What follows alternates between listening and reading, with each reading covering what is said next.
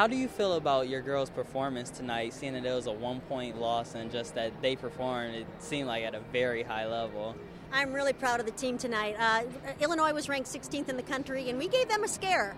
And we're unranked, and so it was just a great way to start the season. Uh, we came out strong on vault with six really good vaults.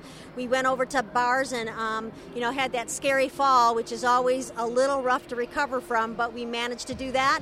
Uh, did a beautiful round of beams, uh, uh, beam routines with hitting five out of six, and then went to floor and hit five out of six. So we were fighting. We stood and fought. We just didn't quite get the win. Uh, you know, Alina uh, went home this summer and just really worked very hard. Came back and has had an outstanding fall with um, all of the uh, commitment to just being better than what she's been. And, you know, I thought she did a great job tonight, but I know there's a lot more in there yet. So you'll be seeing a lot more out of her.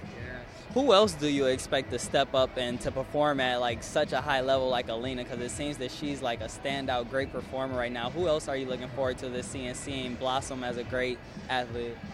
Oh boy, that's that's a, a tough question because you know you're always trying to you want everybody to be as good as you know everybody else. And so I think that as I, I look at the team, um, I, I, know and Ashley Noel had a little bit of a rough meet tonight, but I know she's got some great gymnastics in her.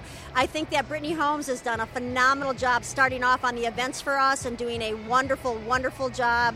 Um, I, you know, it's just you, Alina Lagowski is our freshman who competed vault and floor tonight, and she won floor, tied with Amber from. Um, Illinois. You know, there's just there's just so many kids that have the potential to be that next star and to, you know fall into uh, Alina's footsteps. You'll see a, a, better Lisa Burt in the future too, and so you know there's a lot of them that could step up there. So I'm excited about that.